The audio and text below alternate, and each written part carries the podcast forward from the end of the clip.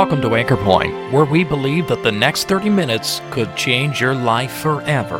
So join us to consider the greatest message ever heard the good news of the gospel, as well as sound scriptural teaching for believers, all based on the Word of God, the anchor for our souls.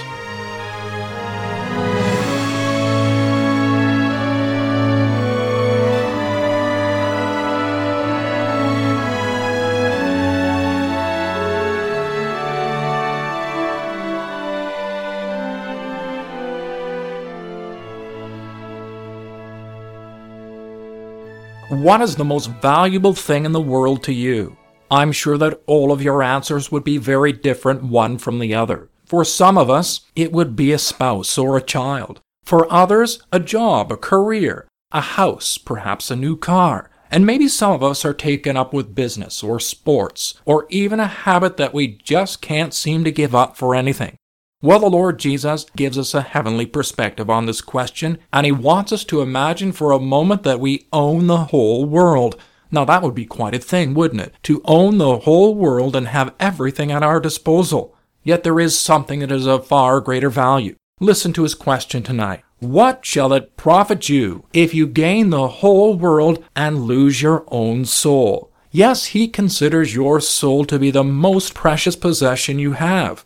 Do you? Let's listen to evangelist Marvin Dirksen as he considers the question found in Mark chapter 8 and verse 36. Mark's Gospel and chapter 8. This would be a very well known verse, verse number 36, the words of the Lord Jesus. Well, let's read it, verse number 35. For whosoever will save his life shall lose it but whosoever shall lose his life for my sake and the gospel's, the same shall save it. For what shall it profit a man if he shall gain the whole world and lose his own soul? Or what shall a man give in exchange for his soul? Chapter 9, verse 2 And after six days Jesus taketh with him Peter and James and John, and leadeth them up into a high mountain apart by themselves, and he was transfigured before them. His raiment became shining or glistering, exceeding white as snow, so as no fuller, no cleaner on earth can white them. And there appeared unto them Elias or Elijah with Moses, and they were talking with Jesus. And Peter answered and said to Jesus, Master, it is good for us to be here. Let us make three tabernacles, one for thee, one for Moses, one for Elijah. For he wist not what to say, for they were sore afraid. And there was a cloud that overshadowed them, and a voice came out of the cloud saying, this is my beloved Son. Hear him. Down to chapter 2, verse number 30. And they departed thence and passed through Galilee, and he would not that any man should know it, for he taught his disciples and said unto them, The Son of Man is delivered into the hands of men, and they shall kill him. And after that he is killed, he shall rise the third day. But they understood not that saying, and were afraid to ask him. Down the chapter, verse number 42. Whosoever shall offend one of these little ones that believe in me, it is better for him that a millstone were hanged about his neck, and he were cast into the sea. And if thy hand offend thee, cut it off. It is better for thee to enter into life maimed than having two hands to go into hell, into the fire that never shall be quenched, where their worm dieth not and the fire is not quenched. Similar statement, if thy foot offend thee, cut it off. Verse 47 If thine eye offend thee, pluck it out. It is better for thee to enter into the kingdom of God with one eye than having two eyes to be cast into hell fire, where their worm dieth not, and the fire is not quenched. I remember a number of years ago, we were having meetings. During the course of those meetings, I was asked to go to the major hospital in town to visit a young man who was dying of cancer. I recall going into that room and I find those visits very, very difficult, especially when the individual is not saved, and I was told he, he likely won't be very receptive. I said, well, I'll go anyway. And I went in and I looked upon the face of a young man. He likely had a week or two to live.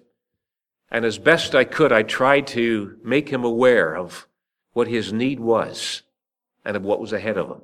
It was difficult because I was well aware that I was really standing Figuratively, I was standing on the very brink of a vast eternity. From that very solemn place. I went at the food court at the mall, and people were shopping, and the music was playing, and people were buying their coffee and their donuts, and there was just a, a buzz of conversation. And as I sat there drinking my coffee now, I just thought, what a big difference there is in up there and down here. One area was all concerned with eternal things. The other area was all concerned with temporal things. You know, tonight what we're doing is seeking to focus for you truths and values that involve eternity. We don't think in those terms very much, do we? This life and this world and this age is all geared to time, to the now, to today. Eat, drink, and be merry, for tomorrow we die. Forget about the future. Live for the moment is the watchword of this age. And it's been like that for, for centuries. People somehow try to fade out of eternity without trying to focus upon it. And yet we have read tonight the words of the Lord Jesus, and his focus was eternity. Do you understand that he, he stepped into time that we might be able to prepare for eternity? That's an amazing thing, isn't it? Because he was well aware of what is ahead for every one of us. We are creatures of eternity. We are going to exist forever. And that's why the most important issue of your life is to prepare for eternity. He became accountable for our guilt and our sin that we might experience His grace. And He willingly became a man that He might be able to become our Savior. We've been hearing of this one who drew alongside of us. The Word became flesh and actually dwelt among us. If I were to ask you tonight, What's the most valuable thing in your life? What would you say? If I were to ask you tonight, what is the greatest event in the history of this world? And you could go back as far as you want, 6,000 years of history. What is the greatest event in the history of this world? You'd like to come up with some kind of an answer. If I were to ask you, what, what would be the greatest tragedy that a person could ever experience? You'd like to have another answer. And we'd all have different answers, wouldn't we? But tonight we have read the words of the very Son of God. And that's why I read in Mark chapter 9, because we have been reminded of this event of the Mount of Transfiguration. The Lord had taken three of his disciples, he'd gone up into a mountain, and suddenly there appeared to him Moses and Elijah, and they were talking with him of an event soon to happen. They were talking of his exodus, of his decease, of his death, which he should accomplish at Jerusalem. Isn't that interesting? Moses spoke of, of a prophet that would be raised up like unto himself that would bring about an exodus, a mighty deliverance. Elijah was a prophet that brought a nation back to God. And here they are, speaking with the Savior of the world. And as the Savior was transfigured before those disciples, his clothes were glistering like lightning. His face shone as the sun. Those disciples had never seen such a, a display of glory. Peter was overwhelmed and he says, This is amazing. We should make three booths one for Elijah, one for Moses, and one for Christ. And as he said those words, there was a voice that came from heaven. And the very God of heaven said, This is my beloved Son. Hear him. Do you know tonight that eternity's abiding word is the Son of God, the Lord Jesus? And tonight, if we can impress one truth upon you, it's this truth. God himself says, hear him. We're filled with a world of opinions. We're surrounded by all kinds of winds of belief and doctrine. But the very God of heaven says, I want you to hear him. And so we have read his words. What shall it profit a man if he shall gain the whole world and lose his own soul? Or what shall a man give in exchange for his soul? How much is your soul worth tonight? Because I can tell you with an open Bible that the greatest possession you have is your soul that will last for eternity. What's the greatest value to you?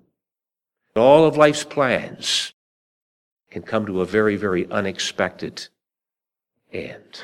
That's why the Lord Jesus said, and I'm sure my audience is well aware of the truth of this verse, what shall it profit a man if he shall gain the whole world and lose his own soul? We have an awful difficulty understanding the truth and the value and the worth of our souls. There's so many other things that captivate our attention that we live for. Trying to climb the ladder of success. Trying to enjoy the pleasures that this world offers. This age of ours is all taken up with everything that money can buy.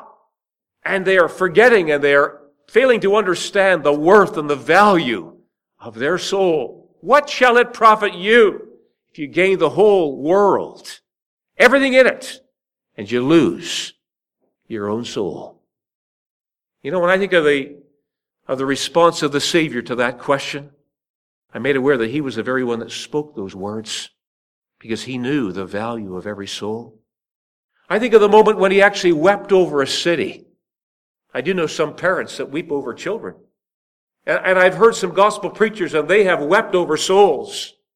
But not too many people weep over a city, but there was a moment when the Savior wept over a city that could have experienced the greatest blessing for time and eternity, and they didn't understand, they didn't appreciate the time of their visitation. I could tell you of a, of a Savior upon a cross, and his very wounds give evidence of the worth and the value of your soul. And that's why the very focus of this meeting and the words of the Lord Jesus are focused on this great truth. What shall it profit you if you gain everything that you plan and in the end you lose your own soul? But we have read of the greatest event in the history of this world. We have read of the greatest event for all eternity. I'm well aware that many here can recall what happened in 9 11. It was one of those events that we recall where we were when we got the news. Some of the older ones, including myself, remember when exactly where we were when we got the news of the assassination of President Kennedy. It was one of those events that affected the entire world. And maybe some here, very few, but maybe one or two here would remember where they were when they got the news of the atomic bomb being dropped on Hiroshima Nagasaki in 1945. Big events in the course of the history of this world. And as we go back into history, there are all kinds of events that had far reaching effects. What's the greatest event for all eternity? We have read in Mark chapter 9, the very words of the Lord Jesus, where he spoke about the fact that he's going to go up to Jerusalem. And he said, the Son of Man is delivered into the hands of men, and they shall kill him. And after that he is killed, he shall rise the third day. And you know, in God's scope, in God's measurement, in God's description of eternity, there is one spot that has eternal value. There's one spot that had eternal significance and still does. It's a place called Calvary. And yet that place gave evidence of the wickedness of our hearts. They shall kill him. Do you know tonight that before we can appreciate that Calvary was a work done for us, we must admit that Calvary was a work done by us. We all are guilty of the death of the Son of God. We credit for his blood. The world en masse said, away with this man, crucify him. We'll not have this man to reign over us. And you know, tonight, the world is still saying that. And if you're not saved, Fred, that really is the language of your heart. I'll not have this man to reign over me. I have my own plans. I have my own way. I have my own thoughts. I have my own philosophy. I'll do it my way. And to bow to the words of the Lord Jesus, to acknowledge that He has a claim upon my life, to obey His words, and to acknowledge my need is the farthest thing from the minds of many a person. But tonight, friend, that is the greatest need. And yet this world rose up en masse against the Savior. The Bible says, They that hate me without a cause are more than the hairs of my head. Can you tell me one reason? Just one reason why they should have hated Christ? Everywhere he went, he brought blessing. Everywhere he went, he showed wonderful grace. Everywhere he went, he was no respecter of persons. We, we choose our friends. We choose those that we associate with. There are some people that we likely won't want to company with. But he never segregated himself from anyone. In fact, he could say, Come unto me, all ye that labor and are heavy laden. I will give you rest. And yet, despite the kindness and the grace and the power and the miracles and the blessing that he brought to thousands, the human heart said, Away with him. I will not be born again. I will not acknowledge my need of salvation. I don't want to acknowledge Christ as my Savior. I will go my own way. And he spoke about the fact that the most critical moment in the history of this world and for all eternity was the moment when they nailed the Son of God to a cross. They shall kill him. You know, if the Lord Jesus came back tonight, they'd do the very same thing. The world's attitude toward Christ has not changed. And yet, in that moment of absolute wickedness, it was the greatest display of God's love, of God's provision. God so loved the world, we're hearing already, that he gave his only begotten Son, that whosoever believeth in him should not perish, but have everlasting life. God sent not his Son into the world to condemn the world, but that the world through him might be saved. And even as they were nailing the Lord Jesus to the cross, what an awful deed to nail the very Son of God to a cross. Cursed is everyone that hangeth upon a tree. They had crowned him with a crown of thorns. They had punched his face until it was unrecognizable. They had lacerated his back. They had spit into his face. They had cried away with him. And yet in those moments of tragic hatred, God's love shone in his brightest hue. God so loved the world. God so loved sinners that he actually gave his beloved son to die upon a cross. You see, Calvary was God's plan. Calvary was God's provision. Calvary is God's focus for the ages. And you know, there's really going to come a day, a million years from now, and you know what Christians will be thinking of? They'll look back to that place called Calvary, and they'll say, thank God for the cross. Thank God for the man who died there for us. And we will look upon the Lamb of God in our midst, and we will see the wounded man of Calvary. The wounds are there forever. It really took place. What we did to him, and yet what he provided for us. They shall kill him. But friend, that's not the end of the story. He shall rise the third day. And tonight, Calvary is the greatest place for all of history. And could I just mention this as I close?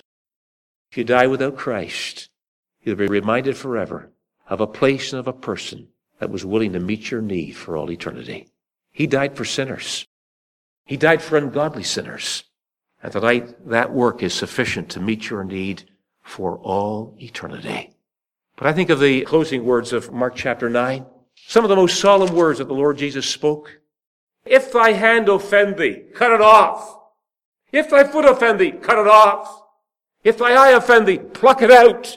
It is better for thee to go into life maimed than having two hands, two feet, two eyes, to enter into hell fire, where the worm dieth not and the fire is not quenched.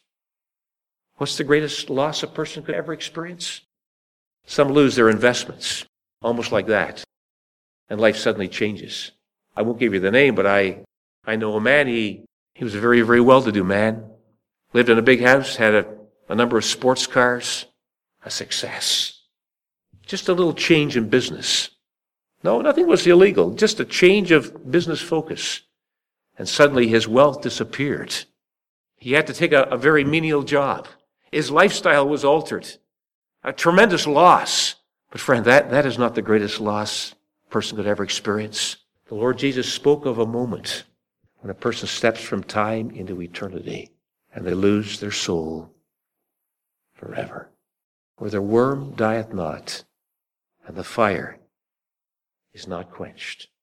Robert Murray M'Cheyne was a gospel preacher, died at the age of 29. Just happened to pick up a, his biography today and read of some of his last words. He had preached on a Sunday night, had not felt all that well, and so he went to bed with a fever. It was a fever that eventually took his life. He became almost, almost delirious.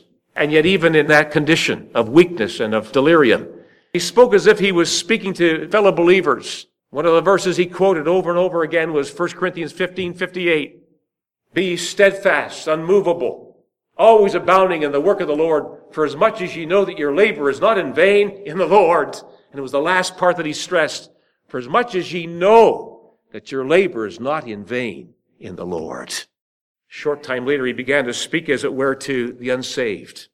And with a loud voice in his fever, he said, You must be awakened in time, or you'll be awakened in everlasting torment. to your eternal confusion.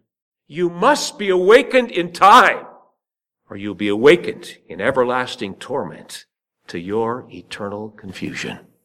Some of the last words of a, of a young gospel preacher. Here's the words of the Lord Jesus. Don't let anything stand in your way concerning the salvation of your soul, because there's a moment when a person will step into eternity.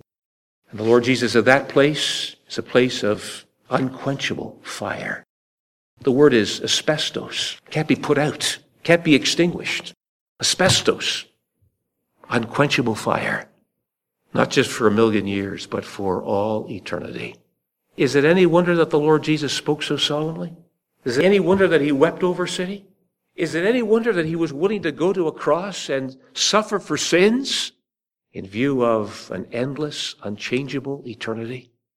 Is it any wonder that Christians want the gospel preached? There might be souls saved for eternity. My friend tonight, I, I wish you would grip me more. I wish I would live more in view of eternity. We become so time conscious but a hundred years from now, we'll all be gone. Fifty years from now, most of us will be gone. Twenty-five years from now, perhaps a good number of us will be gone. Never to come back, as far as this world is concerned. Course fixed. Destiny sealed.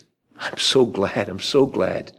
I know where I'm going. I have everlasting life because of the work of the man who died upon a cross, our Lord Jesus Christ.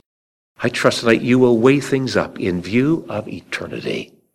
Because the Lord Jesus said, What will it profit you if you gain everything in this life and in the next you enter into everlasting fire? God preserve you and God help you to turn to Christ tonight.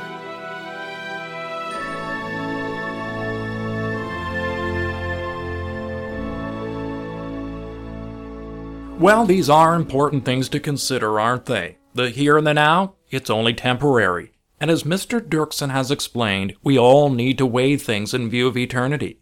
Remember, to lose your health is much, to lose your wealth is more, but to lose your soul is such a loss that nothing can restore.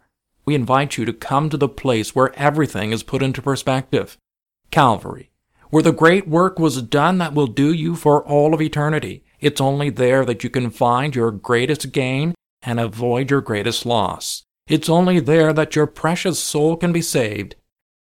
If this or any of our Bible messages here at Anchor Point has made you aware of God's interest in you, or if you'd like some literature or a visit that would help you to understand these important truths, why don't you drop us a line at email at anchorpointradio.com? We'd love to hear from you. We're glad that you were able to join us at Anchor Point today. Anchor Point is sponsored by believers in Christ who are meeting at various gospel halls each of these Christian assemblies holds gospel services every Sunday as well as other meetings such as regular prayer and Bible studies throughout the week. No collection is ever taken, and a very warm welcome awaits you. If you've been challenged by today's message and would like to know more about the truth of the gospel, or of gathering under the name of our Lord Jesus Christ following New Testament principles, take a look at our website at anchorpointradio.com. There you will find more information as well as the location, programs, and meeting schedules for the gathering center nearest you. My name is John Sharp, and thank you once again for listening. And we invite you to join us again next week at the same time for Anchor Point, where we believe that Christ alone is the anchor for the soul.